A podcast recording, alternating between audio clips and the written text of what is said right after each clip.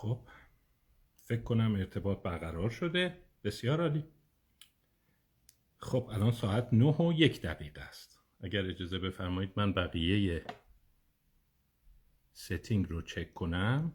بسیار عالی. بله.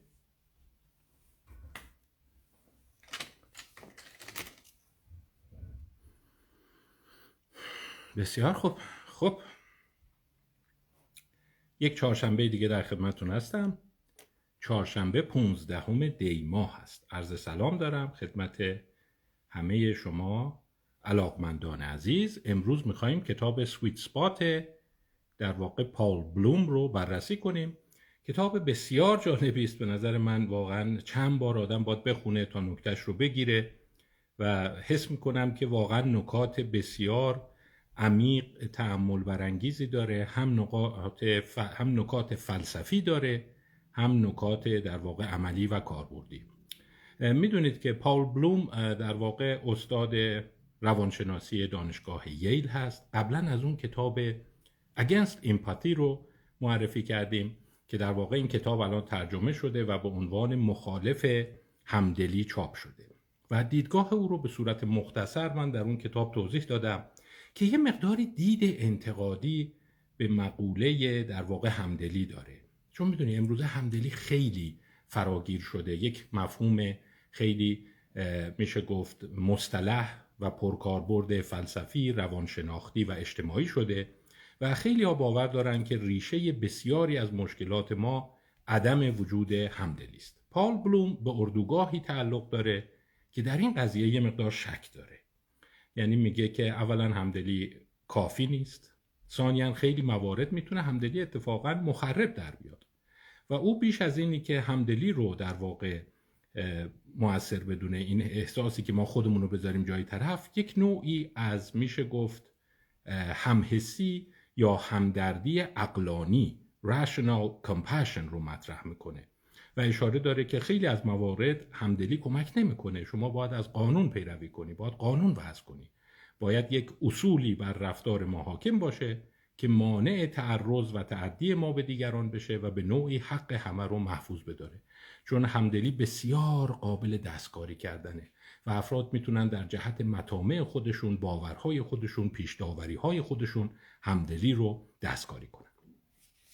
خب به نظر من متفکر قابل توجهی هست. اصلش کاناداییه و طی سالهای اخیر کارهای خوبی ازش چاپ شده. به نوعی مقوله اخلاقیات در کودکان و همچنین مسائل اینه که آیا انسانها با یک حس اخلاقی به دنیا میان و اخلاقیات ذاتی هست یا اینی که کاملا اکتسابی او رو می‌شناسیم. اون از اونهایی هست که باور داره کودکان یک گرایش های اخلاقی دارن و کتاب دیگری داره Just Babies. که در واقع این جاست یک ایهام توش وجود داره. فقط بچه ها یا بچه های عادل که در اون اشاره داره که کودکان از سنین خیلی کم نوعی مفهوم عدالت و برابری طلبی و حق نخوردن رو در واقع رعایت می‌کنن. کتاب جدیدش نوامبر 2021 چاپ شده و واقعا کتاب جذابی هست. به نام The Sweet Spot The Pleasures of Suffering and the Search for Meaning. من فکر کردم این رو به موقعیت شیرین ترجمه کنم یا موقعیت دقیق. حالا بیشتر توضیح بدم دوستان می‌تونن براش یک ترجمه انتخاب بکنن. در اصل سویت سپات در اصطلاح به اون جایی از چوب بیسبال یا چوب گلف گفته میشه که توپ بهش اصابت می‌کنه. ولی بیشتر منظور جاییه که خیلی دقیقه خیلی عدل به قول این قدیمی ها خیلی دقیق یک چیزی رو تعیین می‌کنه. و حالا خواهم گفت که اشارش بر اینه که اگر ما در اون جایگاه درست دقیق و متعادل واقع بشیم خوشبختی حد اکثر رو داریم و اخلاقیات رو می‌تونیم خیلی خوب رعایت بکنیم. عنوان در واقع ثانویش عنوان دومش اینه The Pleasures of Suffering and the Search for Meaning. میشه در واقع لذت رنج کشیدن و جستجو برای معنا.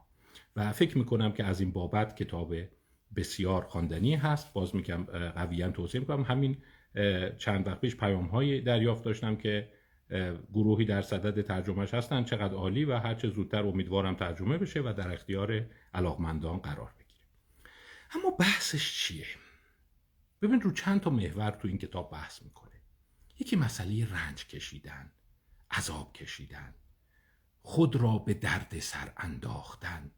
و از اون طرف مقوله معنای زندگی و احساس شادکامی و خوشبختی. حالا می‌خواد بگی که واقعا آیا انسان باید رنج بکشه تا خوشبخت بشه؟ آیا به نوعی عذاب کشیدن جزئی از ماهیت وجودی ماست؟ آیا برای اینکه ما بتونیم در زندگی معنی پیدا بکنیم و زندگی رو معنادار ببینیم زندگی رو در واقع پوچ نبینیم باید حتما به نوعی یک رنج یک تلاشی توش باشه.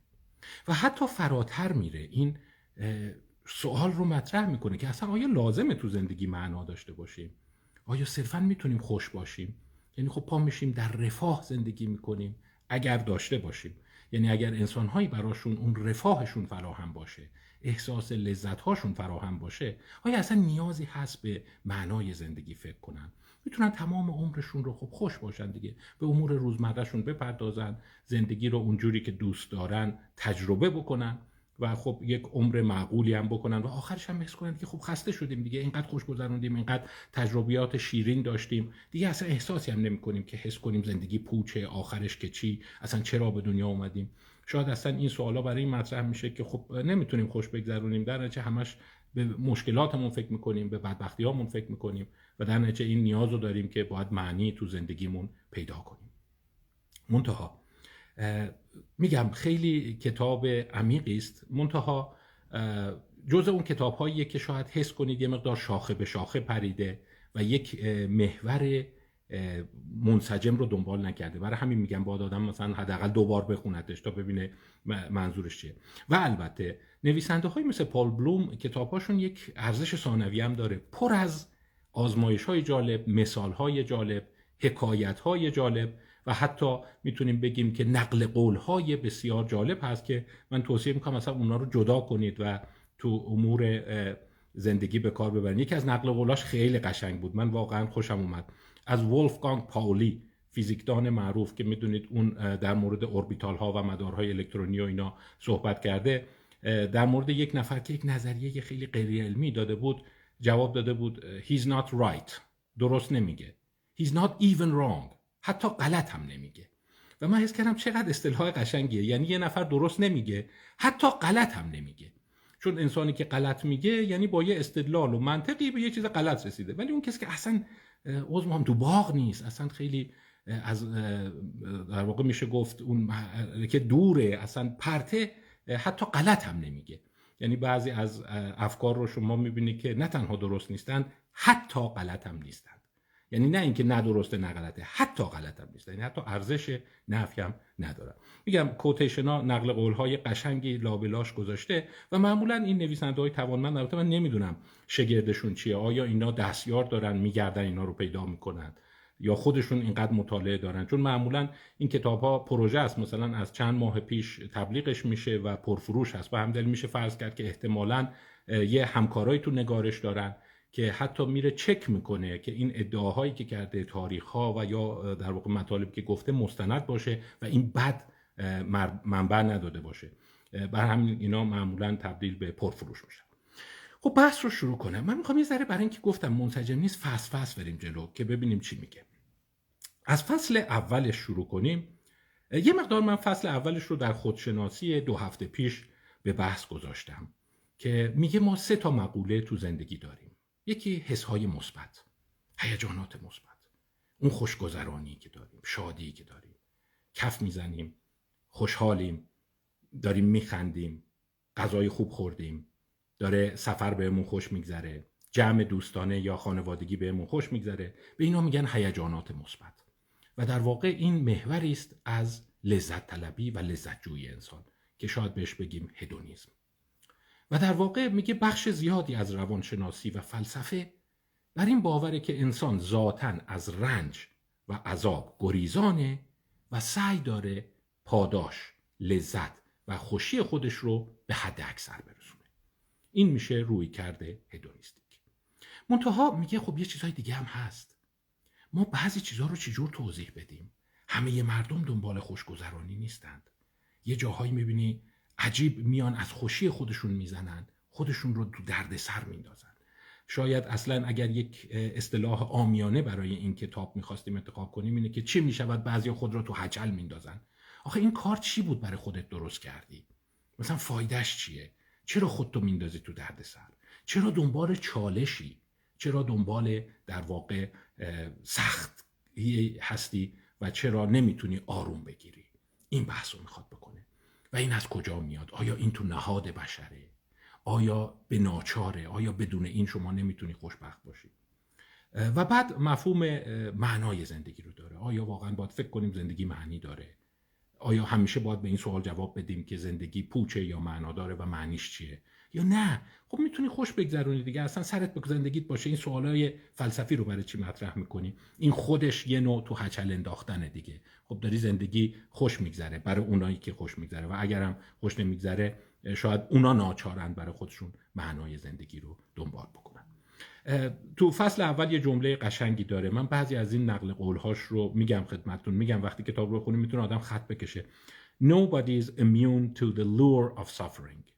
هیچ کسی میشه گفت به اون تلسم جادو یا جذابیت عذاب کشیدن مسون نیست. یعنی همه ما سرمون می‌خوره یه جای خودمون رو بندازیم تو دردسر. یعنی همیشه این نیست که از دردسر فرار کنیم. هر کسی اینو داره و می‌خواد بگه چرا این کار رو می‌کنی آیا ارزش تکاملی داشته؟ آیا اقلانیه آیا میراث گذشته است و قابل درست شدنه؟ حالا کتاب های دیگه ای رو هم خدمت معرفی که بعضی خواهد گفت میراث گذشته است. همونطور که درد کشیدن تو پزشکی میراث گذشته است. یعنی شما الان بیهوشی داری بیهسی موضعی داری مخدرهای قوی داری و عملا توی بیشتر فرایندهای جراحی درد نمی‌کشی. و در صورتی که 200 سال پیش همه فرضشون بر اون بوده که اصلا پزشکی با درد زاده شده. شما میری پیش دکتر باید همش درد بکشی. برای اینکه بیهوشی نداریم زایمان بدون درد نداریم. دندون پزشکی با درد چهار نفر شما رو بگیرن که اون دندون رو بکشن. الان شما اصلا می‌فهمید نفهمیدم چی شد. میگه آیا واقعا درد کشیدن لازمه بشره یا خب علم می‌تونه به یک مرحله برسه که دیگه خب بی خودی چرا دنبال سافرینگ هستیم؟ و در واقع تو فصل اول باز یه نکته دیگر رو هم تمایز قائله که میگه هر دوی اینا نیاز به توضیح داره. رنج کشیدن انتخابی و گزینشی در مقابل رنج کشیدن ناخواسته. میگه این دو مقوله جداست. رنج کشیدن ناخواسته اینه که خب انسان نداره. یک عده محرومن یه عده بلا میاد سرشون یه عده مصیبت میاد سرشون. این خودش یه مقوله بررسیه. ولی بیشتر مقوله ای که در این کتاب می‌خواد دنبال بکنه رنج کشیدن گزینشی و انتخابی است. Chosen suffering. خودت چرا انتخاب می‌کنی این کارو کنی؟ آخه مگه کسی مثلا وادارت کرده و بری توی این ورزش سنگین یا بری توی این مسابقه یا بری توی این چالش و شب بیخوابی بکشی به خودت فشار بیاری که چی؟ مثلا من می‌خوام تو مسابقه شرکت کنم یا می‌خوام مثلا برنده بشم و در مقایسه با بقیه جلو بیفتم. Chosen suffering. یعنی شاید معمای کتاب رنج کشیدن گزینشی است خب فصل دومش. من فصل فصل می‌خوام یه ذره رؤوس مطالب رو بگم. این فصل اول با این مقدمه شروع میشه. فصل دوم به یه مفهوم جالب می‌پردازه. از ساده شروع کرده و به پیچیده میره. فصل های اول یه ذره پیش پا افتاده تره. بعد که میره جلوتر مطالب عمیقتر زندگی رو مطرح می‌کنه. فصل دوم اسمش هست مازوخیسم خوشخیم. بناین مازوکیزم. یه مازوخیسم خوشخیم شروع کنیم. ما بعضی موقع ها به خودمون درد میدیم رنج میدیم عذاب میدیم. و برای کارهای خیلی سخیف است. مثلا یه عده میشینن مسابقه فلفل خلی می‌ذارن. یه عده مثلا مسابقه دارن از بارفیکس آویزون بمونن. می‌بینی تمام چهرش رنج کشیده درد رو تو چهرش می‌بینی و اونو گرفته. یا مثلا همین مچ انداختن و اینا اون چهره طرف رو ببین چه انقباض عضله‌ای داره چه چیزی داره. اینا مازوخیسم های خوشخیمن. یعنی اولا وادارت نکردن تهدید جانی نداره. خودت خودتو انداختی تو هچل و خوشخیمن یعنی به کش نمیدتت معمولا. معمولا اتفاقی که میفته اینه که فقط رنج می‌کشی درد می‌کشی و از لذت شما کاسته میشه. این اصطلاح بیناین مازوکیزم به گفته پال بلوم گفته پال روزین هست. در واقع روانشناس مشهور که در زمینه مقولاتی مثل چندش و اینها کار کرده. شما مثال های خیلی عدیده می‌بینی. از مسابقات کشیده زنی. تو اینستاگرام فراوونه. دیدین؟ مثلا کشیده می‌زنن به هم. یا چالش آب سرد. مثلا آب سرد میریزی رو خوده یا اینا که دیدین یخ و میشکنن توی زمستون میرن توی آب سرد. یا نمی‌دونم اینایی که روی زغال داغ را میرن. اینایی که نمی‌دونم فکر کن مثلا سعی دارن مثلا خودشونو از سقف آویزون نگر دارن و شنو شکم برن. مثلا میگی خب این چرا خود درد میدی؟ چرا این کارها رو می‌کنی؟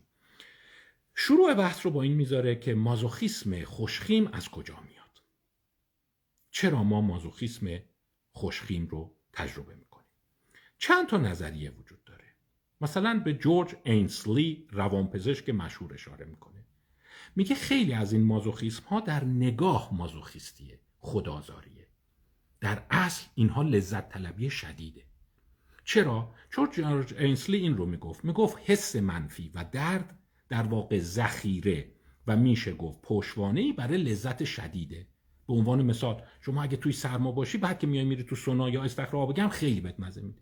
یا نمی‌دونم فرض کن شما در یک حالت خیلی خسته باشی مثلا یک ورزش سنگین کرده باشی اون لحظه بعدش اون دوش گرفتن یا اون ماساژ خیلی برای شما لذت طلبیه. و در واقع میگه بخشی از این مازوخیسم اینجوری شکل می‌گیره که شما میای عمدن رنج ایجاد می‌کنی بعد که اینو ولش می‌کنی مقدار زیادی شما لذت خیلی شدیدتر مضاعف تجربه می‌کنی.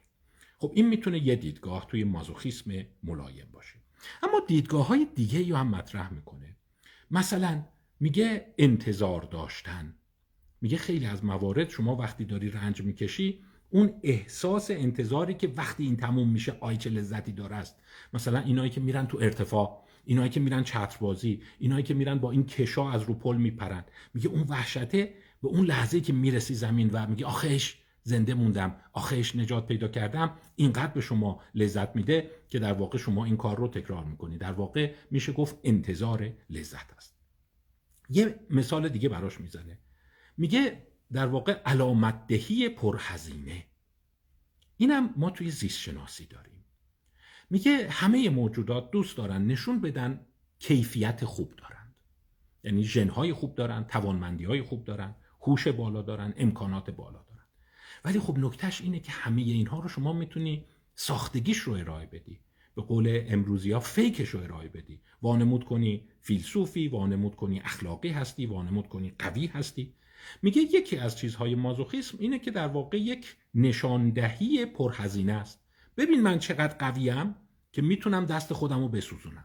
ببین من چقدر قویم که می‌تونم یخو بشکنم برم توی آب. و این در واقع نشاندهی به بقیه هست.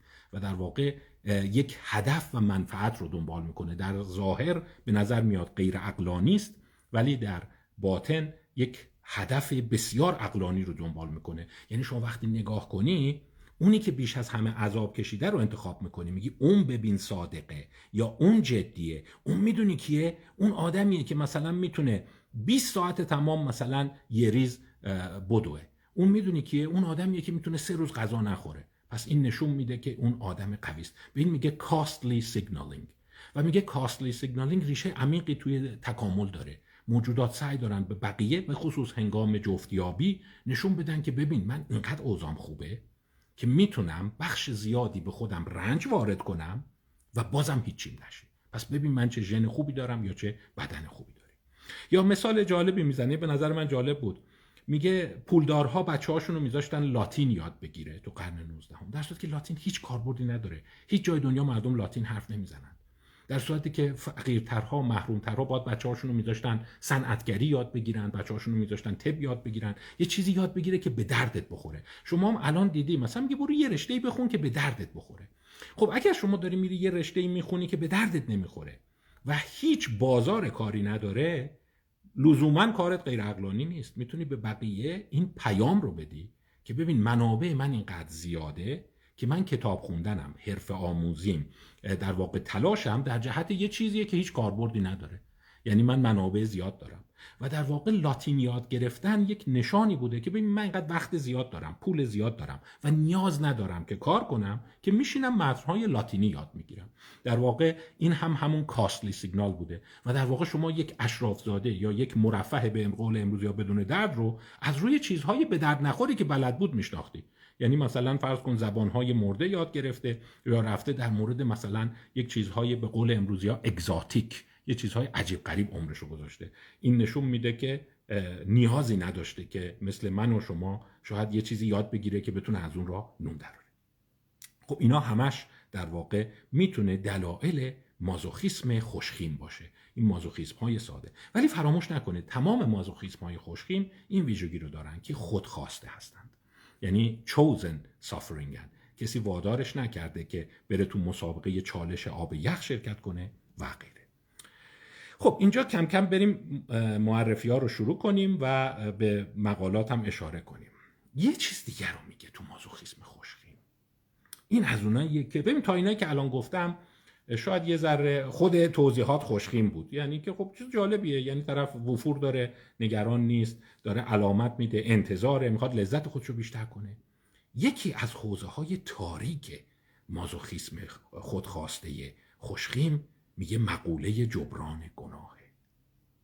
اگه اون باشه اینم یه نگرشه. این رو کی خوب مطرح می‌کنه؟ یه نویسنده خوب دیگه که فکر می‌کنم امیدوارم که کتابش رو شروع کردم بخوندن. دو سه هفته آینده اگر کتاب مناسبی بود خدمتتون معرفی کنم. به نام بروک باستیان یا بروک باستیان می نویسن ولی باستین خونده میشه دیگه. بروک باستین این استاد روانشناسی دانشگاه ملبورنه. و یک کتاب 2018 داره که این کتاب رو امیدوارم براتون معرفی کنم چیزای جالبی توشه. The Other Side of Happiness. Embracing a More Fearless Approach to Living. سوی دیگر شادکامی. اتخاذ رویهی بیباکانه به زندگی. 2018 براک باستین The Other Side of Happiness. آن سوی در واقع شادکامی. حالا مقاله که چند مقاله به بسچن ارجا داده توی کتاب. یکی از مقالاتش اینه که گفتم یه ذره منو نگران می‌کنه. این مازوخیسم خوشخیم درست بی آزاره ولی توش ممکنه یک شیطنت و سوء باشه. چرا؟ داستانش اینه. میگه نکنه اینایی که به خودشون رنج میدن برای جبران گناهانشون هست و این می‌تونه برای بقیه دردسر باشه. حالا یه مقاله مثلا به عنوان نمونه از بروک باستین یاد کرده. داستانش اینه. Physical pain and guilty pleasures که میشه درد فیزیکی و لذتهای گناهالود تو Social Psychological and Personality Science 2012 چاپ شده. کارش خیلی ساده است.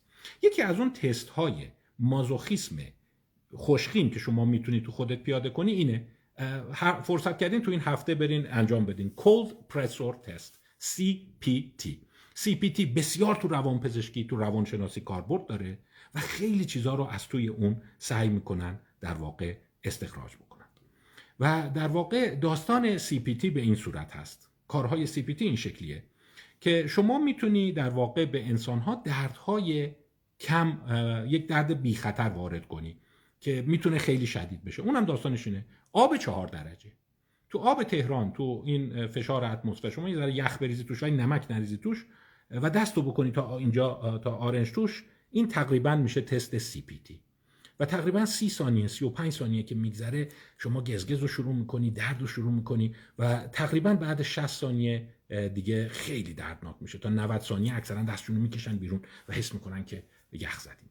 و بی خطر البته اگر دو دقیقه بیشتر شد دیگه دستتون رو در بیارین اون خطر داره. و اگر از اینایی هستین که سندروم رینو دارین نمی‌دونم نوک انگشتاتون سیاه میشه اشکال عروقی دارین دیابتی دارین این کار نکنین ولی بر بقیه یک تست بی خطر است. حالا این چه چیزهایی رو اومده توی این مجموعه پژوهشاش دنبال کرده؟ کارش داده بوده. باز گفتم توی این پژوهش ها چی کار می‌کنن؟ نمیگن اصل پژوهش چیه و لابلاش اینا رو میگنجونند. مثلا داستان این بوده که از یه عده گفته بیاین راجع به مسائل مثلا گناهالودتون مطلب بنویسین در مورد مطالب خوبی که انجام دادید مطلب بنویسید. یعنی یه عده ازشون خواست که یه کار زشتی که کردی یه کاری که اسم می‌کنی شرمندهشی گناه کردی اون رو راجبش مطلب بنویس. به یه عده دیگه هم گفتن یه حکایتی بنویس از کار خوبی که کردی و مثلا به یکی خیرت رسیده یه کار جوان مردانه کردی یه کار خیلی مردم پسند کردی اینا. و در کنارش خب از اینا خواست تست سی پی تی هم انجام بدن. گفت می‌خوایم مثلا این تست رو بسنجیم. منتها اون گزین اون پارامتر اون عامل اصلی که مورد سنجش قرار گرفته بود اصلا که ازش غافل نبود. اینه که وقتی داریم میری یه سری شکلات رو میزه و میگفتش که خب حالا از این شکلات ها هم اگه خواستید وردارید و اینکه ببینن چند تا ور میدارن. و در واقع یه جور ساختن که مثلا یه دونه برداری دیگه. ولی ببینن مثلا مش می‌کنه و, و کسی هم نمیدیدتش. و بعد شکلات رو میشمردن. ببینن کی حس می‌کنه حق به جانب. ما با اومدن اینقدر با ما چیز کردم من 5 تا بردارم یه مش بردارم چیز جالبی که در آورده بود اینه. اونایی که احساس گناه توشون القا کرده بودن به طور متوسط سه تا برداشتن اونایی که باز خونسا بودن اونا هم سه تا بدترین افراد اونایی بودن که هم رنج کشیده بودن یعنی دستشون رو آب سر کرده بودن هم بهشون احساس مفید بودن و کارآمد بودن رو القا کرده بودن. یعنی اگر شما حس کنی من آدم خوبیم و رنج هم کشیدم جمع اینا لزوما چیز خوبی در نمیاد. ممکنه خیلی حق به جانب بشی و حق بقیه رو بخوری. و این مش میگه نیمه تاریک مازوخیسم خوشخیم. یعنی به خاطر رنجی که من به خودم وارد کردم از بقیه طلبکار باشم.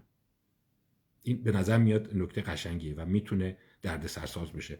و در واقع پیامش اینه که مردم وقتی رنج می‌کشن در ازای رنجی که می‌کشن خودشون از بقیه طلبکار می‌دونن. و نکنه اینایی که تو این چالش ها شرکت می‌کنن مثلا عمدن خب فرض کن چرا خب رو تخت دیدی بعضی میگن مثلا با آب سرد ظرفا رو شستم. چرا؟ نش خب همین جور بود. نمی‌دونم دستکش چرا نکردی دستت؟ همین جور بود. یعنی دقت می‌کنی یه چیزایی اطرافیانت می‌بینی. میگه خب می‌تونستی راحت تر چیز کنی. خب مثلا چرا با این کفش رفتی بیرون؟ این کفش راحت میپوشیدی. یا چرا مثلا یه دو تا دوشک زیر خودت اضافه ننداختی که مثلا جات نرم باشه؟ چرا مثلا همچین میگی من رو کاناپه خوابیدم رو زمین خوابیدم به خودت سختی دادی؟ میگه نکنه. بعدا اینا این رو دستمایه جبران طلبکاریشون می‌کنن. در واقع جبران گناه. در, در واقع این physical pain and guilty pleasures اینه که انسان ها وقتی حس می‌کنند لذت بردن براشون بار داره یا باید یه بدهکار دیگران بشن میان یه دردی به خودشون میدن که بعدا بتونن اون لذت رو تجربه بکنن. حالا چرا بشر اینجوریه؟ خب چه اصراری داری؟ خب برو صاف لذت تو ببر. صاف مش کن پنج تا شکلات تو وردار نمی‌دونم به خودت خوش بگذرون. چرا باید قبلش خودتو اذیت کنی که راحت از گلوت پایین بره یا راحت این احساس رو داشته باشی.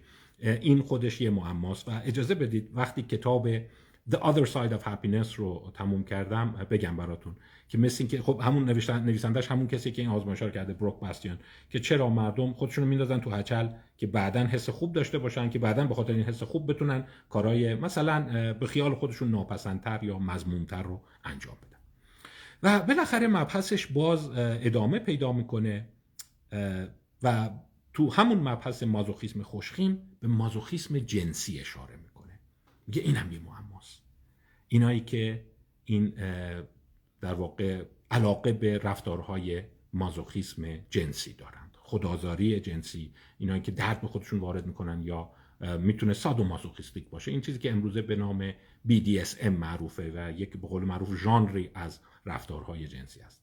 خب اینم میگه تو همین قالبا شاید ما بتونیم اینو توضیح بدیم. شاید مثلا داره درد رو زیاد می‌کنه لذت بیشتر شه شاید برای احساس گناهشه شاید انتظار داره شاید می‌خواد حواسش رو پرت کنه نمی‌دونم وقتی درد می‌کشی ذهنت میره جای دیگه و به مسائل گناهالود فکر نمی‌کنی و اینا.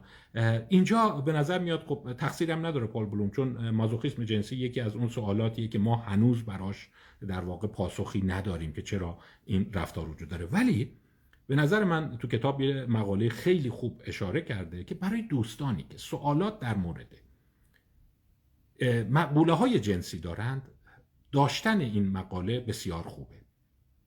و هنجار رو نشون اسم مقاله چیه؟ کریستیان جوال نوشته و اونم این داستانش اینه. What exactly is an unusual sexual fantasy?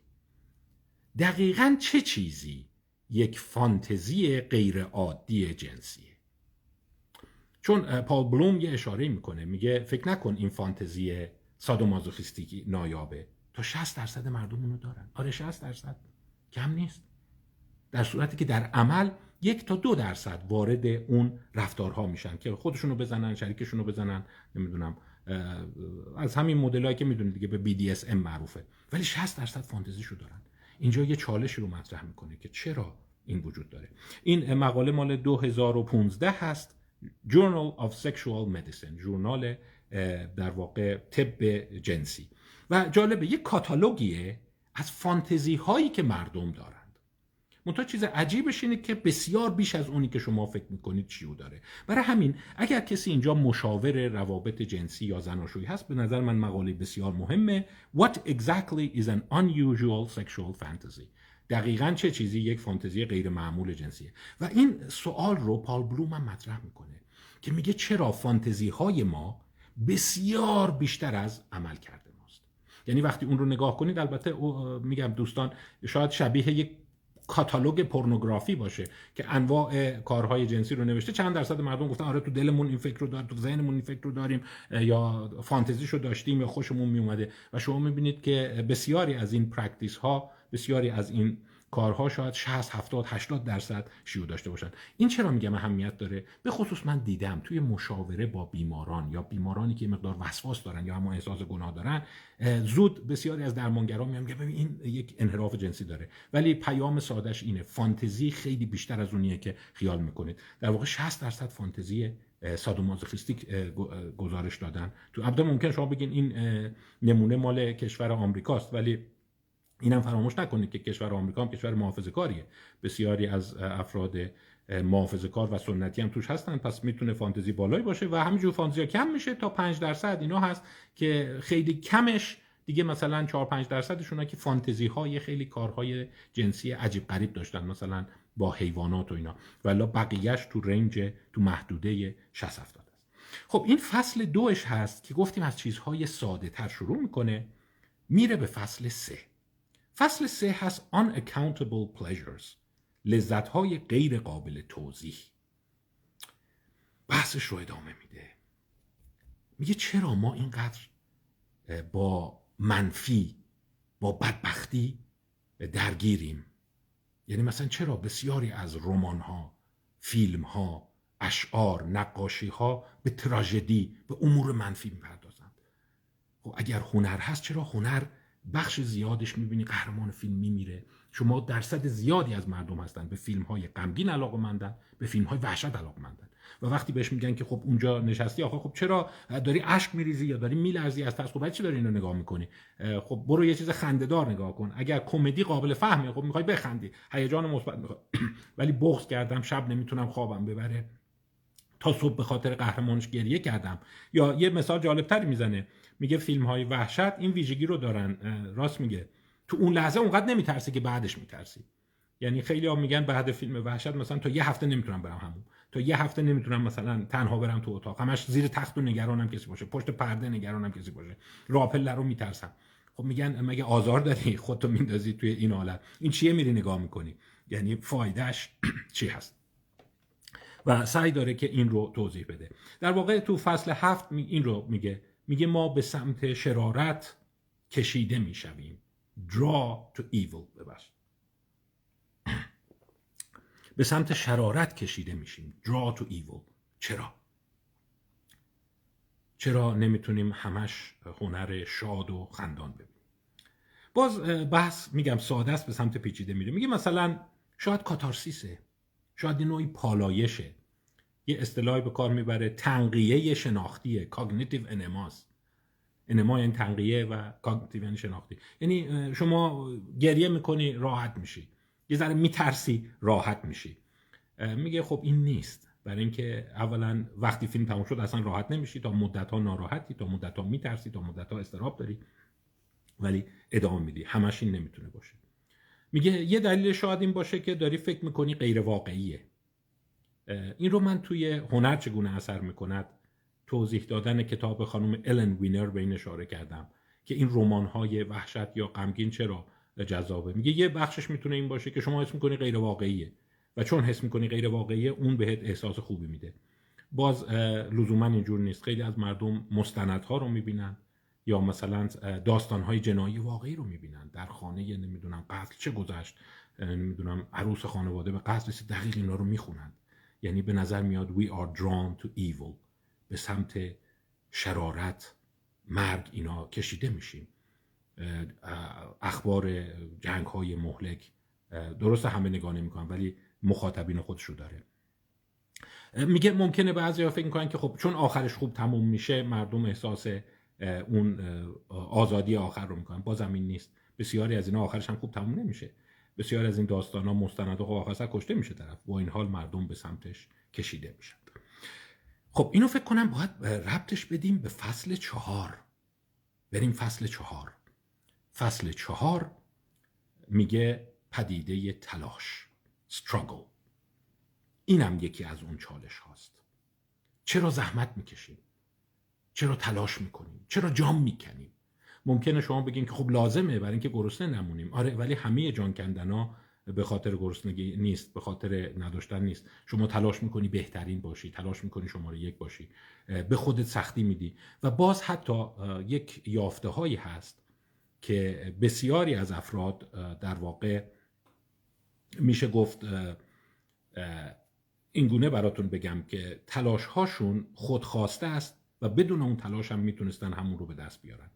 و اجازه بفرمایید من فصل چهار رو در قالب یک سخنرانی دیگه خدمتتون ارائه بدم. اسمی هم که براش گفتم می‌خوام انتخاب کنم مورچه زحمت کشه که دیدن از حیوانات شروع شده تا انسان ها به نظر میاد وقتی چیزی براش زحمت نکشن چیزی براش جان نکنن و دوست ندارند و این سوالی که چرا؟ یعنی چرا شما باید چیزهایی رو که با جون کندن به دست میاری خیلی بیشتر دوست داشته باشی؟ آزمایشات بسیار زیادی هست که حتی کبوترها هم اون جایی که زیاد نک زدن و یه دونه گرفتن اون دونه رو خیلی بیشتر دوست دارن و بعدا از اون جنس دونه می‌خورند. یعنی چرا ما دوست داریم رنج بکشیم زحمت بکشیم تلاش کنیم؟ مفهوم استراگل هست. این به چند کتاب خوب اشاره داره به چند در واقع پدیده قشنگ اشاره داره ولی اجازه بدید که من تو فرصت دیگه این رو به صورت مجزا بذارم چون اینقدر بحث جالبیه که چرا اصولا ما زحمت می‌کشیم و چرا بعضی زحمت نمی‌کشن. شما دقت کردی بعضی آدم کم پرورد کیا هستن؟ همش دوست داره کار ساده گیرش بیاد. یا عضو می‌خوام این اصطلاح رو به کار می‌برم ولی یک بار خوب داره. مفخوری. چرا بعضی ها مفخوری دوست دارن؟ این فری لودینگ بهش میگن. و جالب اینه که freeloading ما contrafreeloading داریم. یعنی ضد مفتخوری و بسیاری از حیوانات انسان ها وقتی حس می‌کنن چیزی مفته دچار احساس گناه میشن احساس بیقراری میشن. و به نظر میاد حتی بعضیا میگن در تکامل سیستمی در مغز ما تعبیه شده که اگه یه چیزی مفته ازش فرار کنیم. چون احتمالا تله است. چون هیچ چیزی تو دنیا مفت و مجانی به دست نمیاد.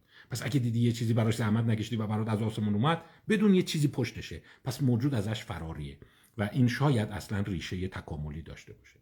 حالا میگم یک بحث خودش قشنگه. شاید اینو اصلا در جریان خودشناسی مطرح کنیم که چرا بعضیا زحمت کشن؟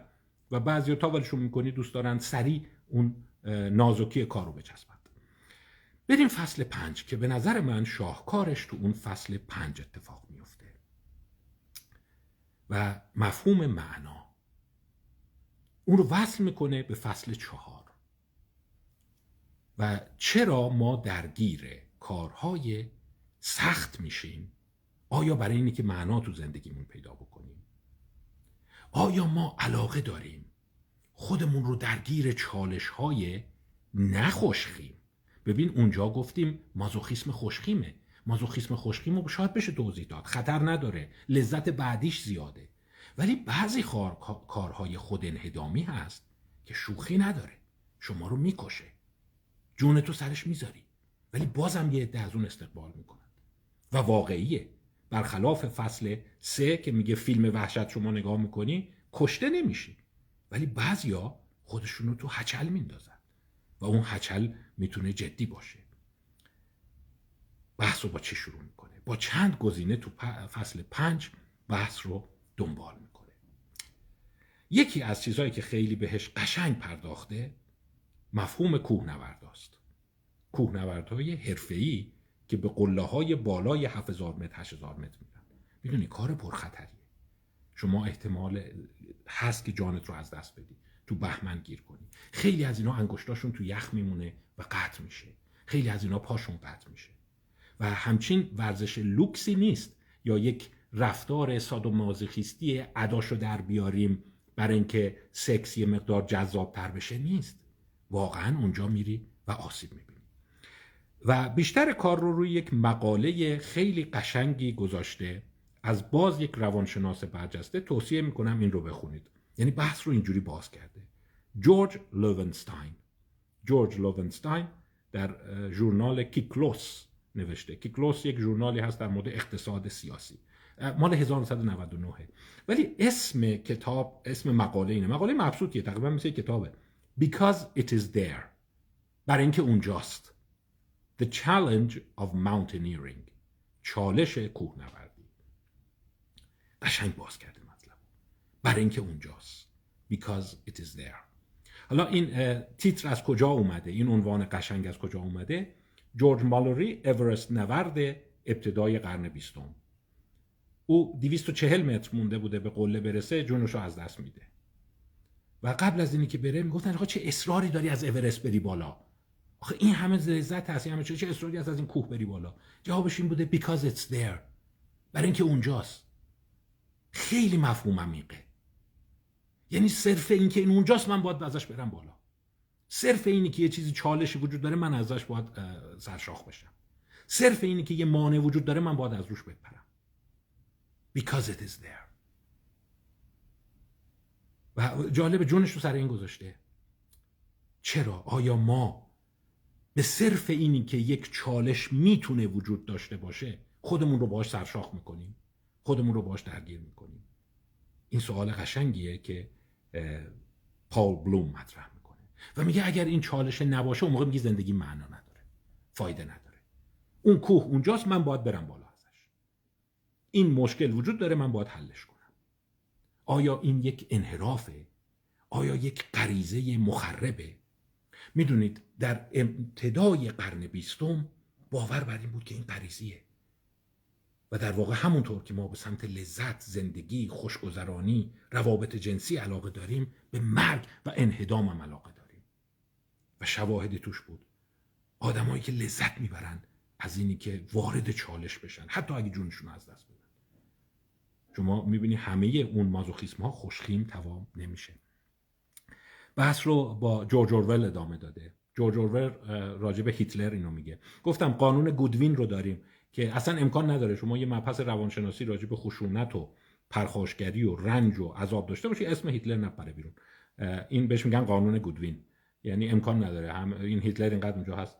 جورج اورول اینو میگه. میگه سیاستمداران قاعدتا باید به شما لذت رو در واقع نوید بدن. Offer you good time. به شما بگن دوران خوشبختی و خوبی میاد ولی هیتلر offers you struggle, danger and death به شما تلاش خطر و مرگ رو نوید میده ولی مردم از اون استقبال می‌کنن چرا؟ آیا هممون یه خود انهدامی داریم؟ آیا نمی‌تونیم خوش بگذرونیم؟ و اون lure of suffering اون تلسم جادوی عذاب کشیدن خطر کردن تو همه ما به صورت غریزی هست. یعنی اگه شما همش خوش بگذرونی اون وسط خسته میشی. میگی باید اون اورست اونجاست باید ازش برم بالا. حتی اگر به قیمت جانم تموم بشه. Because it's there. باید بجنگم. باید سرشاخ شم. آیا ما این رو داریم؟ سوال مهمیه. چون می‌دونی اگه داشته باشیم مثلا رفتار بشر یه جور دیگه میشه. یعنی آیا همه ما مثل جور... یه جورج مالوری تو خودمون داریم؟ یعنی میریم میمیریم یعنی 1924 فکر کنم. جانش رو از دست داد یعنی با اون تکنولوژی نمی‌تونستن خوب اورست رو بالا برن ولی این سعی کرده بوده بره بالا. یا این قطب نوردا اینایی که سعی می‌کنن غیر ممکن رو انجام بدن. این رو تو کتابشان نکرد من جای دیگه خوندم و به نظرم جالب بود. می‌دونید که وقتی جنگ جهانی دوم شروع میشه در واقع هرمان گورینگ به قدری خوشحال میشه که جنگ شروع شد. آخ جون حالا جنگ میشه می‌زنیم می‌کشیم خودمون کشته میشیم که با اون هیکل جسیمش بسیار چاق بوده 140 50 کیلو بوده. میپره روی نمی‌دونم دقیقا یادم نیست روی میز هیتلر یا روی میز کنفرانس و شروع می‌کنه یک رقص خیلی قزاق مانند می‌کنه جوری که اصلا هیتلر تعجب می‌کنه این با هیکلش داره رو میز میرقصه و اینقدر خوشحال بوده که می‌دونی جنگ شده. خون کشتار چالش جایی که ما می‌تونیم مردانگیمون رو نشون بدیم. یا می‌دونید تو اساتیر تویتونیک اساتیر ژرمانیک بهشت جای آرومی نیست. و اصلا اینم یه سواله. آیا بهشت خوب آرومه؟ این میگه که یه پال بلوم با شیطنتی میگه والا اگه من بشر رو می‌شناسم آروم نمی‌گیره. این بشری که من می‌شناسم با یک بهشت آرام آروم نمی‌گیره. و می‌دونید والهالا اون چیزی که در اساطیر نوردیک بهشت هست جای آرومی نیست. جای جنگ و قتاله. حالا خوشی و خوشگذرانی هم داره ولی جای قتاله. و جالب والکیری هوریان نژاد نوردیک اینا فقط زنان آرام و اشوگر و خوشگذران نیستند. اینا زنان جنگجو هن. شمشیر می‌کشن و ممکنه بزنن شما رو والکوری ها و این داستان اینه که چیه انسان ها خودشون رو توی این هچل میندازن. میگه میگن خب اگه نباشه معنی نداره زندگی. و در واقع ممکنه من خوش نگذرونم. ولی معنی از خوشگذرانی برای من مهمتره.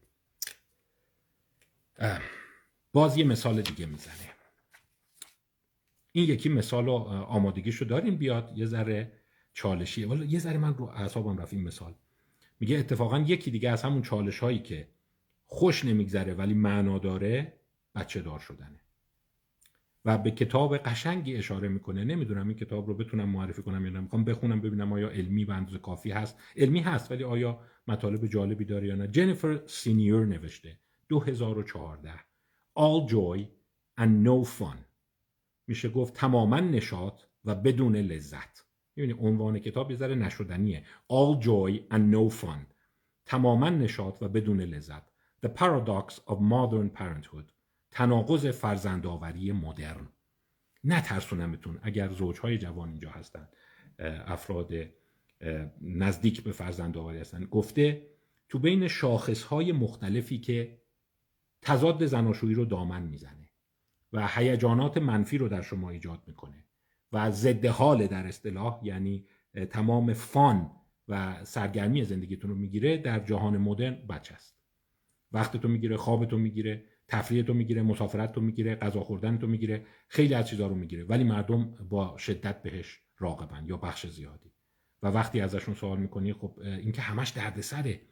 و جالب مثلا این جنیفر سینیور نشون داده بود که در کشورهایی که بخصوص شما کمک هزینه فرزند نمیدی اون مرخصی سنگین زایمان رو نداری اتفاقی که میفته اینه که به شدت خلق منفی زیاد میشه بعد از بچه. بیخوابی نمی‌دونم جیغ زدن های بچه آروم نگرفتنش. ولی انسان ها به شدت اونو دنبال می‌کنن. و این چالش رو در واقع مطرح می‌کنه. یه ذره نمی‌دونم شاید افراطیه شاید از دید یک جامعه فردگرا نگاه کرده. حتی جمله از دانیل گیلبرت مشهور میگه.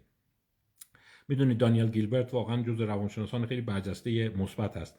گفته این سندروم لانه خالی هست امتینست میگه وقتی بچه ها دیگه ازدواج می‌کنن یا میرن دانشگاه دیگه خونه رو ترک می‌کنن دوباره پدر مادر تنها میشن. گفته مهمترین علامتش لبخند زدنه. یعنی برخلاف اینکه همه میگن افسرده میشی و نمی‌دونم احساس چیز می‌کنیم که نه خیر اتفاقا دیده. بعد اون تازه این زوجهای مسن شروع می‌کنن خیلی خوش بودن و تازه شروع می‌کنن دوباره خوشگذرانی و سفر و مسافرت و لذت بردن از غذا و اینا. یعنی به عبارت دیگه اینم یکی از اون کوهنوردی هست و اینم مثل جورج مالوری. خب چرا بچه دار میشه؟ خب برای اینکه باید بشه دیگه. لابد این بایده وجود داره. و روی جلد کتاب هم اگر شما دقت کرده باشید این فردی که داره این سنگ رو به بالا می‌بره همون سیزیفوس افسانه است دیگه. یعنی این معمای سیزیف یا اسطوره سیزیف افسانه سیزیف. و اشاره می‌کنه به کتاب آلبر کامو که این تلاش هر روز زندگی این جان کندن باید یه معنایی پشتش باشه. اگر نباشه ما نمی‌تونیم در واقع حیات رو ادامه بدیم. این فصل راجع به معنای زندگیه. معنای زندگی از کجا میاد؟ و چرا می‌تونه هیجان منفی رو خونسا بکنه؟ اشاره جالبی داره. به چند نویسنده اشاره می‌کنه. از جمله همین جورج لوونستاین که خدمتتون گفتم راجع به کوهنوردا.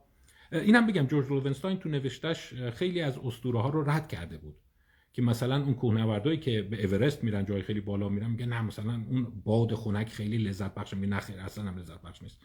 آنچنان میسوزونتت که چیز نداره. یا مثلا اونجا همه با هم دوست میشن صمیمی میشن. میگو نه یه لحظاتی هست که فقط به خودت فکر می‌کنی. یه لحظاتی هست که اصلا هیچ چیز دیگری جز نجات خودت به ذهنت نمیاد.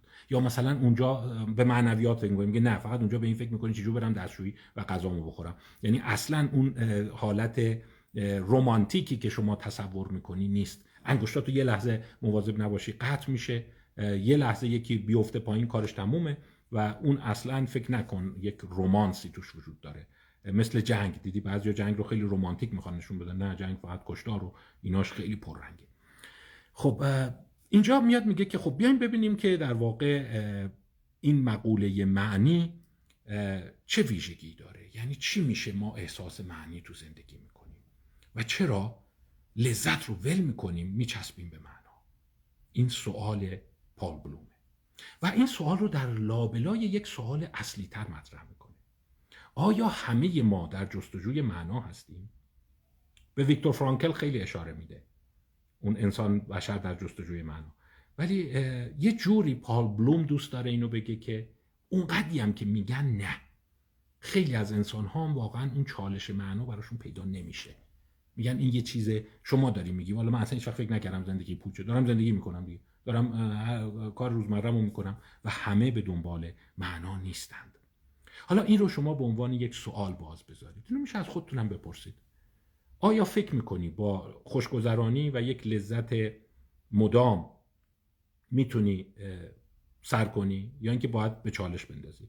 یه پژوهش جالب دیگر رو نام می‌بره. آنات کینان و ران کیوتس Productivity Orientation and the Consumption of Collectible Experiences. Journal of Consumer Research 2011 داستانش چی بوده؟ داستانش این بوده. اومده از یه عده سوال کرده. ببین این سوال قشنگیه. همین الان از خودتون بپرسید. گفته شما الان تعطیلات دوست داری بری ماریوت فلوریدا یا بری هتل یخی کبک؟ سوال متوجه شد ماریوت فلوریدا اینجوری میشه. از صبح که بلند میشی میری تو استخر و جکوزی و ساحل دریا و حسابی غذا می‌خوری و اونجا موزیک گوش میدی و ماساژ و ایناست. یعنی ببین همش هدونیزمه. هتل یخی کبک اونجا یخه تو سرماست و باید بلرزی و با هیزم نمی‌دونم خودتو گرم کنی لباس چیز بپوشی ولی خب هیجان داره دیگه. کدومش رو انتخاب می‌کنی؟ باز سوال کرده بود هشت ساعت توی فرودگاه بوداپست معطل شدی. می‌زنی بری بوداپست رو بگردی یا میشینی اونجا فیلم ببینی استراحت کنی غذا بخوری؟ یعنی ببین هدونیزم رو اومده در مقابل چالش گذاشته. باز سوال دیگه. رستوران میری غذای خیلی خوشمزه داره رستورانی میری که غذای عجیب غریب داره. از این غذاهایی که خوشمزه هم نیست ولی عجیب غریبه دیگه. هیچکی نخورده. و این سوال رو مطرح می‌کنه. انسان ها کدام رو انتخاب می‌کنن همین الان شما این صحنه ماریوت رو تو ذهن خودتون بیارید. دوست دارید ده روز برید یه جا ریلکس بخوابید بخورید استراحت کنید تو دمای معتدل تکون نخورید تنبل برو تو سایه سایه خودش میایه باشی. یعنی که نه می‌خوام برم طبیعت. دیدی الانم توریسم دو حالت داره. یه عده میرن توی طبیعت یه عده سخت میگذرونن یه عده نخیر میمونن و خیلی خوش میگذرونن. خب پس در واقع ما می‌تونیم این دوتا گزینه رو در ذهن خودمون مطرح کنیم. چیز جالبه که متوجه میشه اینه. لاقل تو جمعیت غربی اکثریت اومدن اون هتل یخی رو و وقتی ازشون پرسیدن هتل یخی لذتش بیشتره یا ماریوت گفته ماریوت. یعنی اون سال فلوریدا لذتش بیشتره. میگه خب پس چرا هتل یخی رو انتخاب می‌کنی؟ میگه خاطرش بیشتره. Memorable. پس اینجا یه اتفاق میفته خاطره کار خشن به ما بیشتر شادکامی میده یا خود لذت. چون ببین اونی هم که میره مثلا توی طبیعت بکر اونی که میره اورست میاد با این خاطره تعریف کنه دیگه. و میگه تا آخر عمر اون خاطره براش میمونه. جمله قشنگی از ویکتور فرانکل داره. What you have experienced no power on earth can take from you. همون ویکتور فرانکل معروف. آنچه که تجربه کردی رو هیچکی نمی‌تونه ازت بگیره. این بزرگترین داراییته. و اشارش بر اینه که انسانها خاطره جمع می کنند و خاطره جمع کردن از خلق مثبت بسیار تعیین کننده تره نکته جالبیه. یعنی آیا ما باید تعدادی خاطره جمع بکنیم تا احساس خوشبختی بکنیم؟ و خاطرات بسیار در واقع منتها اله رو باید جمع کنیم که معنی شکل بگیره. اگر خاطرات افراطی نداشته باشیم هویتمون شکل نمی‌گیره و احساس رضایتمندی از زندگی پیدا میشه. این تئوریه که در فصل در واقع معنای زندگی دنبالشه.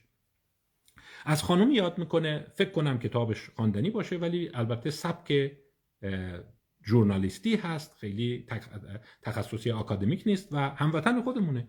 خانم امیلی اصفهانی اسمیت که میشه فرض کرد احتمالا همسرشون آقای اسمیته خانم امیلی اصفهانی بررسی کرده که وقتی انسان ها دنبال معنی تو زندگی هستن دنبال چی هم؟ یعنی چی زندگی معنی داره؟ مثلا یک اتفاق معنی دار چهار گزینه رو تو معنی پیدا کرده. یعنی یکی از این چهارتا هدف معنی و البته چهارتاش چه بهتر. احساس تعلق. میگه یعنی اگر من حس کنم به یه جایی تعلق دارم این به من احساس معنا تو زندگی میده و این جبران اون هزینه درد رو می‌کنه. پس من می‌تونم دنبال تعلق باشم. Belonging. دو purpose. هدف. میگه اگر یه هدفی رو دنبال بکنی این بهت معنا میده. برای همین اورست بالا رفتن هدفه. اینی که من بتونم مثلا 500 تا شنا شکم برم هدفه. و در واقع هدف هست که تعیین می‌کنه. سه روایت ستوری تلینگ بتونی اینا رو توی یک قالب نقل قول از زندگی خودت جا بدی. اینو اجازه بدین من مبسوط توی مباحث دیگه صحبت یعنی در واقع اون اورستیه میاد بعدا زندگی خودش رو بر اساس اون واقعه شدید تفسیر می‌کنه تعریف می‌کنه. شما ازتون بپرسن کی هستی؟ جالبه اونایی که نگاه کردن و اگرم می‌خوای بدونی کی خیلی خوب این رو مطرح کرد یک روان درمانگر برجسته به نام دن مک ادامز هست.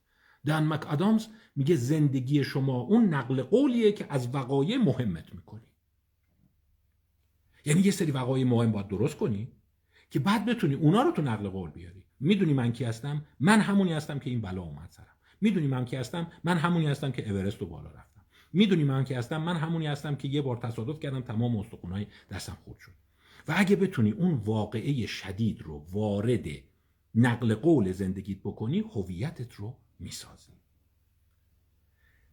هفته قبل یادتون هست راجع به پلاتو دانیل دنت صحبت کردم. و گفتم یه جا هست که ذهن از بیولوژی منفک میشه. گفتم روی کرده دوم اینو میگه. میگه درسته ما عوامل جبر گونه در رفتار داریم. ولی بعدا اینها به یک خط صافی می‌رسن و شما به یک استقلال نسبی. میگن وقتی شما بتونی روایت زندگی بسازی. تو روایت زندگی اینه. صرف نظر از بیولوژی که داری. صرف نظر از گراشات ژنتیکی و سرشتی که داری. من مثلا آدم ترسویی هم من چیم؟ میگه چند تا روایت رو در میاری و با این خودتو تعریف می‌کنی. من کسی هستم کنکور دوازده ساعت درس خوندم نفر ششم شدم. این میشه روایت زندگیت. و این بهت هویت میده و هویت میشه آرماتورت این داستانی است که اینو میگه. برای همینه که با لذت خالی نمی‌تونی روایت بسازی. باز بروک باستین مقاله دیگری داره. Emotionally extreme life experiences are more meaningful. Emotionally extreme life experiences are more meaningful. تجارب بسیار افراطی هیجانی هستند که معنا دارند. بروک باستین Journal of Positive Psychology 2019 چیزی که در آورده اینه که اون چی که به شما معنای زندگی میده و هدف زندگی میده وقایع انتهایی و بسیار افراطی هیجانیتونه. منتها نکته قشنگی که داره و پال بلوم از اون استفاده می‌کنه اینه. اینو نگه دارید که اون فصل بعدی اینو خواهد گفت. مقاله اینه که مثبتاش هم قبوله. همه به صورت خاص فکر می‌کنن فقط منفیاش قبوله. یعنی شما باید حتما رنج عظیم کشیده باشی. عذاب سافرینگ گزینشی داشته باشی تا معنا تو زندگیت پیدا بشه. بروک باستین میگه اینجور نیست. اونوریش هم داشته باشی کافیه. یعنی یه چیز خیلی مثبت هم داشته باشی یه هیجان خیلی مثبت هم داشته باشی اونم معنای زندگی رو می‌تونی باش بسازی و هیچ فرقی نداره. دارم کم کم تم نهایی کتاب رو لو میدم. پال بلوم معتقده که برای اینکه زندگی خوشبخت بشی باید معنا بسازی. برای اینکه معنا بس... باید معنا داشته باشی. برای اینکه معنا داشته باشی باید وقایع افراطی داشته باشی. اما به صورت سنتی مردم این تصور رو دارن که باید اون وقایع منفی رنج عذاب و بدبختی باشه. در صورتی که می‌تونه موفقیت و شادکامی خاص باشه. برای همین او طرفدار هدونیزم هم هست. میگه خوشگذرانی رو نباید از بشر بگیری روی هدونیزم می‌سازه و معنای زندگی رو پیدا می‌کنه. به خانم امیلی اسمیت برگردیم. امیلی اصفهانی برگردیم. گفتم یکیش تعلق دو هدف سه روایت زندگی و چهارم تعالی. یعنی یک حس معنوی یک حس ترانسدنس عامل چهارمشه. یک احساس روحانی پیدا بکنی. خب اینجا پال بلوم مقالات دیگری رو دنبال می‌کنه. ضربه قشنگش میاد. میگه وقتی میای نگاه می‌کنی برای اینکه تو زندگی معنی داشته باشی تعلق لزوما نیست. دیده بسیاری از افراد اونی که مثال می‌زنه اندرو وایلز ریاضیدانی که نشسته مسئله آخر فرما رو حل کرده. یه سالیان زیاد فقط تو اتاق تنها نشسته با همه قطع رابطه کرده. این آدمایی که درونگران این آدمایی که با هیچ کی معاشرت نمی‌کنن به هیچ احساس تعلق ندارن. اونا می‌تونن معنای زندگی داشته باشن. پس معنا براش لازمش تعلق با دیگران نیست. لازمش حس معنوی و متعالی نیست. گفته آن چیزی که لازمشه هدفه و هدفی که مهم و تأثیر گذار باشه. حالا بیا مسئله رو حلش کن یعنی اگر شما می‌خوای احساس شادکامی بکنی باید یک چیز هدفمند و مهم را دنبال بکنی چه بهش برسی چه نرسی. اینش قشنگه. چون توی داستان قبلی گفته بود که فیلم های وحشت نیازی نیست همیشه خوب تموم بشه. آنچه که مهمه تلاشه. یعنی صرف تلاش برای کاری مهم و تاثیرگذار. و این رو وارد معنای زندگیت بکنی. اون موقع احساس شادکامی و خوشبختی شما کامل میشه. ولی با یک شیطنتی داستان رو هنوز ادامه میده. خانم اصفهانی میگه تو سال 2000 از دانش ببخشید سال 1960 یعنی 60 سال پیش از جوونا و دانشجوها پرسیدن چقدر معنای زندگی مهمه. 86 درصد گفتن مهمه. بدون اون اصلا زندگی فایده نداره. باید معنا داشته باشی. و الا این سیزیف میشی که سنگ رو داره می‌بره بالا. باید با پوچی زندگی چیز کنی. ولی جالبه سال 2000 فقط 40 درصد گفتن و پال بلوم من حس با شیطنتی داره میگه ببین فکر نکن معنای زندگی خیلی خوبه ولی ممکنه بعضی هم هیچ وقت این مشکل براشون مطرح نشه که اصلا دنبال کار مهم برن کار بزرگ بخوان انجام بدن و در واقع معنای زندگی رو می‌تونی با همون روزمرگی hedonistic هم شاید به شیوه متعالی تر دنبال بکنی. ولی لااقل یه چیز رو میگه و اون اساس فصل بعدش هست. فصل بعدش هست sacrifice از خودگذشتگی ایثار. که میگه برای معنا در زندگی sacrifice ضروری نیست. یعنی نیازی نیست حتما رنج عظیم بکشی. حتما نیازی نیست عذاب جدی بکشی که زندگیت معنادار بشه خب چند دقیقه از وقت باقی مونده؟ بذار من اینو بپردازم چون این یه ذره کاربردی تر میشه. پس فکر کنم تم رو امیدوارم تا کنون منتقل کرده باشم. تمش اینو داره میگه. میگه لاقل برای یه عده‌ای با هدونیزم خالص می‌تونن خوش بگذرونن. خوش به حالشون. ولی یه عده‌ای هستن که به معنای زندگی باید برسن و البته بلوم به اون سو متمایله. ولی با شیطنت داره میگه اونوریارم خیلی شما سرزنش نکن. یه جایی اشاره می‌کنه میگه که از ستوارت میل حکایت میاره. میگه من ترجیح میدم یک انسان ناراضی باشم تا یک خوک راضی. خوک راضی همونیه که همش خوش میگذرونه. در مقابل انسان ناراضی اینیه که خوش نمیگذرونه ولی معنا تو زندگیش داره. و اشاره که می‌کنه اینه که میگه ببین یه ذره می‌خواد تعدیلش کنه دیگه. حالا خوک چیز بدیه به خصوص تو فرهنگ ما. ولی اون خوک راضی هم چیز خیلی بدی نیست دیگه. حالا من راضیه دیگه. حالا داره خوش میگذرونه. چه اصراری داری که همه چی باید یک انسان ناراضی یک سقرات ناراضی لزوما همیشه بهتر از یک خوک راضی یعنی هدونیزم رو به نوعی بهش بها میده.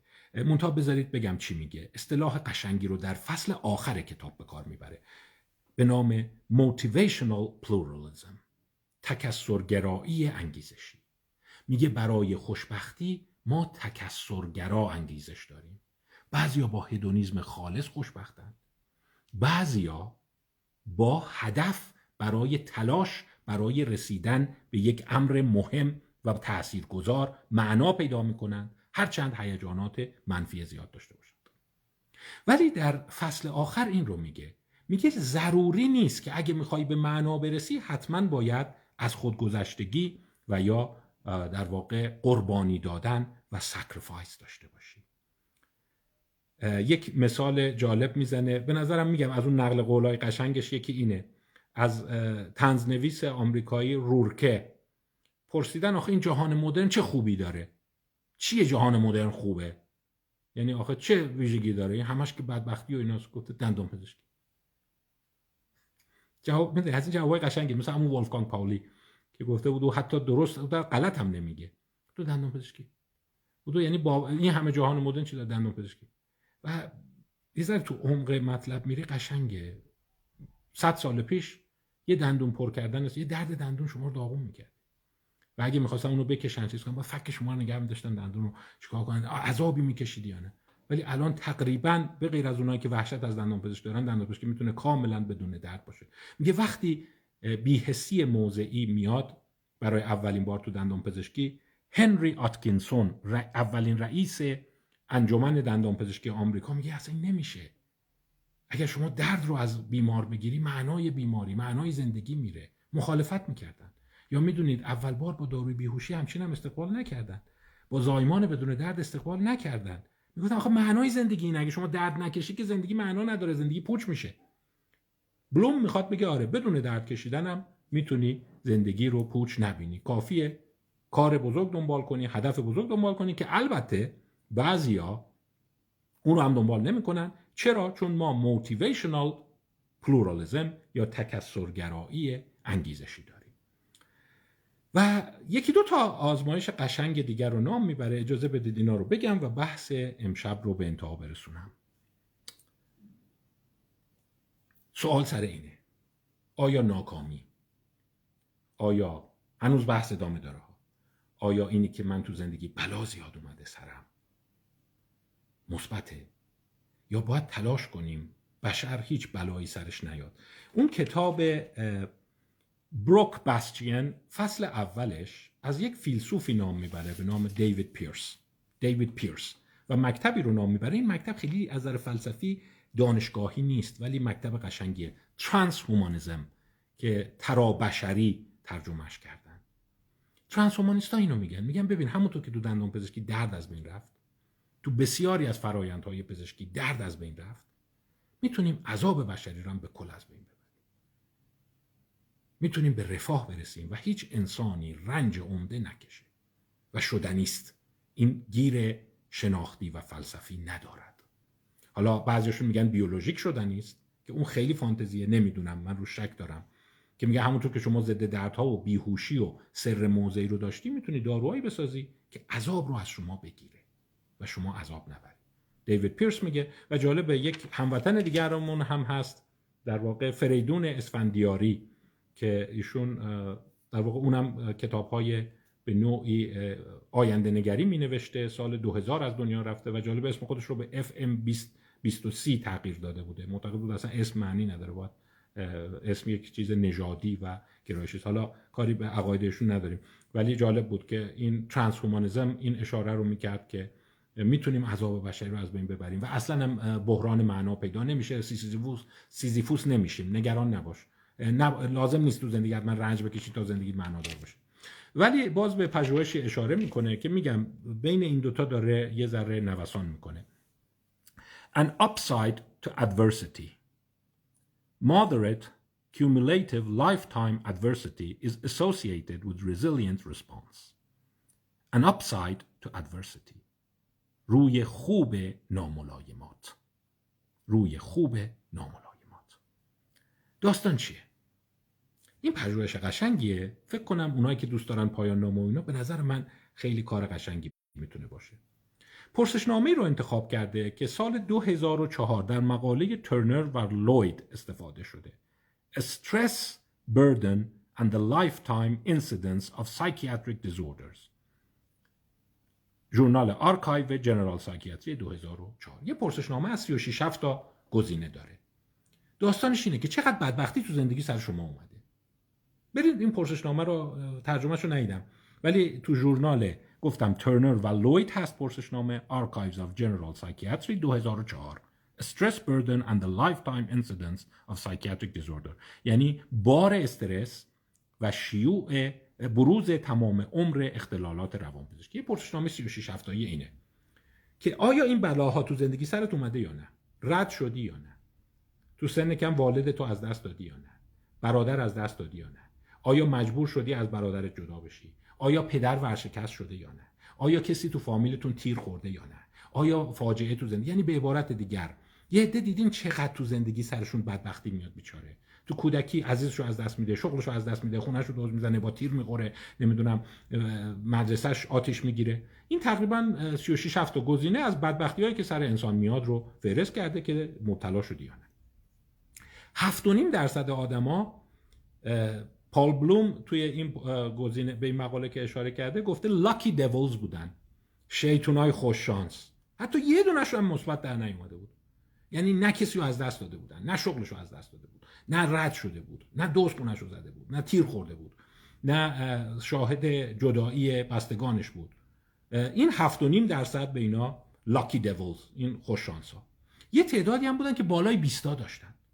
یعنی او چقدر بیچاره با تفلکی این پرسشنامه به نظر میاد سنجش ناملایمات زندگی است. حالا داستان چی بوده؟ تست یادتونه دستو می‌کنی تو آب یخ؟ اومدن آدما رو بر این اساس رده بندی کردن. از اونایی که زیر دو تا داشتن. دو تا چهار تا داشتن هشت تا داشتن ده تا داشتن دوازده تا داشتن همینجوری تعداد بلاهایی که تو زندگی اومده سرشون. بعد گفتن دستو بکن تو این آب یخ. ببینیم چقدر تحمل داری. یک چقدر تحمل داری. دو وقتی این کارو کردی چقدر حس کنی واقعا دردت اومد. سه چقدر احساس بد پیدا کردی روحیت کسل شد اوزاد به هم ریخت اینا.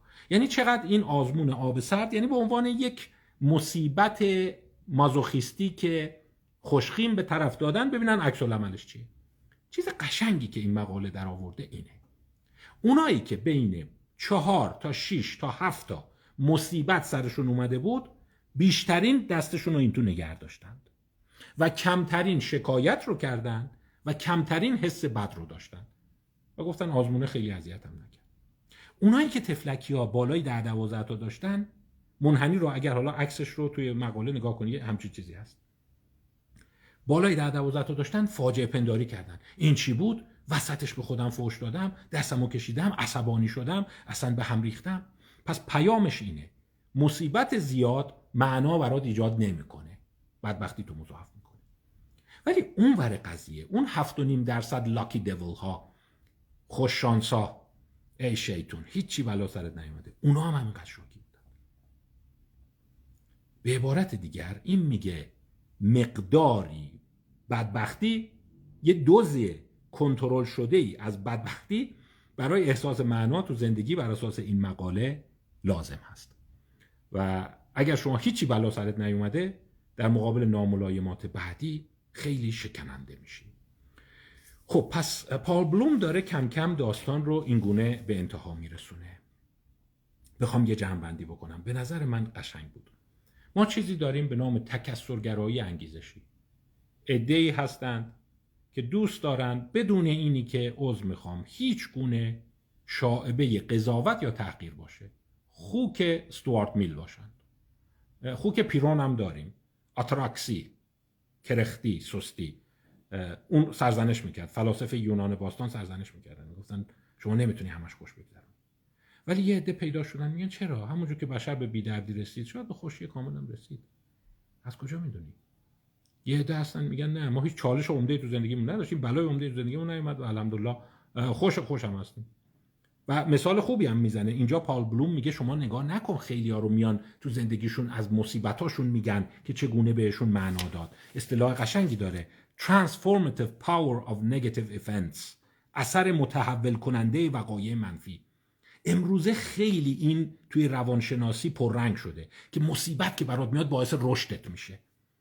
پال بلوم قشنگ میگه. میگه نه این حجم نمونت سوگیرانه است.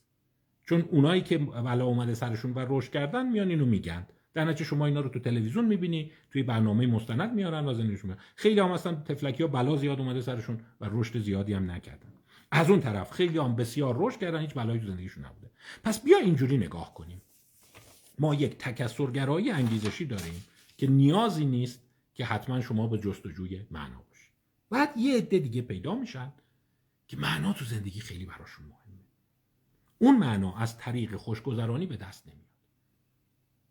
بیشترین چیزی که معنا ایجاد می‌کنه هدفه پرپس حالا من تو اون قضیه مورچه زحمتکش می‌خوام راجع به هدف صحبت بکنم. وقتی هدفی سر راهته و با اون گلاویز میشی. این بهت معنا میده. و جالبه توی اون چهارگانه خانم امیلی اسفهانی اسمیت معتقد این از همه مهمتره. اینکه پرپس داشته باشی هدف داشته باشی. چون بقیهش می‌تونه نباشه. یعنی نیازی نیست حتما آدم معنوی باشی. نیازی نیست حتما آدم اجتماعی باشی. یا خیلی اینو تو زندگیت بیاری. همین که تلاش می‌کنی یعنی اون تلاش برات کافی ولی یه ذره که میاد این ورتر میگه اما شواهد داره اینو نشون میده. که نیازی نیست. حتما بدبختی باشه اون. یا دوز بالای بدبختی باشه. با استناد این مقاله مارک سیری An Upside to Adversity 2013 ژورنال Psychological Science بود. دوز کمش کافیه. یه دوز کم بدبختی برات بیاد تو رو یه ذره مقاوم می‌کنه و معنای زندگی رو برات ایجاد می‌کنه. و بالاخره ما اون انتها رو داریم. کسایی که میگه بدبختی ناخواسته شدید سرشون اومده. میگه وظیفه بقیه انسان هاست که اونو کم کنند. برخلاف اون داستانی که هرمان گورینگ ذوق می‌کرد با تلاش و خونریزی و اینا معنی تو زندگی ساخته ممکنه بشه ولی راه های ساده تری برای ساختن معنا هست. مثلا تلاش کنی که یک سازه خوب بسازی تلاش کنی یک کشف خوب داشته باشی تلاش کنی رفاه افزایش بدی. این تلاش می‌تونه در جهت غیر سافرینگ غیر عذاب باشه و اون بتونه خوشبختی رو برای دیگران تامین بکنه. پس می‌بینیم که به نوعی این رو اشاره داره و این داستان رو با همون اسم کتابش به انتها می‌بره. موقعیت شیرین. یه جایی شما یه موقعیتی پیدا کن بین خوشگذرانی بین اندکی ادورسیتی ناملایمات و تازه بهتره اون ناملایمات خودخواسته باشه. نه اینی که سرت اومده باشه. آره خودم رو تو این چالش انداختم. چالش ورزشی انداختم که هدف برای خودم تعریف بکنم. هدف که تعریف کردم دنبال هدف رفتن معنی به زندگیم بده. پس اون نقطه خوب رو برو پیدا بکن و اون بهترین حالته و نیازی نیست که همیشه متوسل بشی به منتها الیه اون حالت سافرینگ خب این یک خلاصه ای بود از کتاب در یه بحث قشنگ دیگه هم داره که راجب امپاتی فکر کردم اینو نوشته باشم. Banality of Empathy. این رو از نام والی سرپل نویسنده آفریقایی مطرح می‌کنه. میگه همونطور که ما یادتون باشه هانا آرنت می‌گفت بنالتی of evil ابتزار یا پیش پا افتادگی شرارت. می‌تونیم پیش پا افتادگی همدلی هم داشته باشیم. اینا که میرن دیدین با کودکان کار عکس می‌گیرن با بدبختا عکس می‌گیرن تو پیجشون می‌ذارن. خیلی پیش پا افتاده است. کاری براش نمی‌کنی. فقط مثلا داری ادای همدلی میگه این لزوما نمی‌تونه هدف در زندگی باشه. هدف در زندگی بیشتر یک اهمیت و تاثیره ولی البته خب دونکیشوت اگه یادتون باشه اون قهرمان سروانتس میگه درسته تو زندگیم کارهای مهمی نکردم ولی لاقل فانتزیشو که داشتم. حالا شاید فانتزیش هم همون کار رو بکنه مثل همون فانتزی های خاصی که گفتیم. پس مقوله زحمت کشی رو اجازه بدید من در فرصت جداگانه تموم کنم. کتاب رو با استنادی به رمان آلدوس هاکسلی Brave New World دنیای قشنگ نو تموم می‌کنه. میگه تو اون رمان اینا سعی داشتن سوما بسازند سوما یعنی خوشبختی.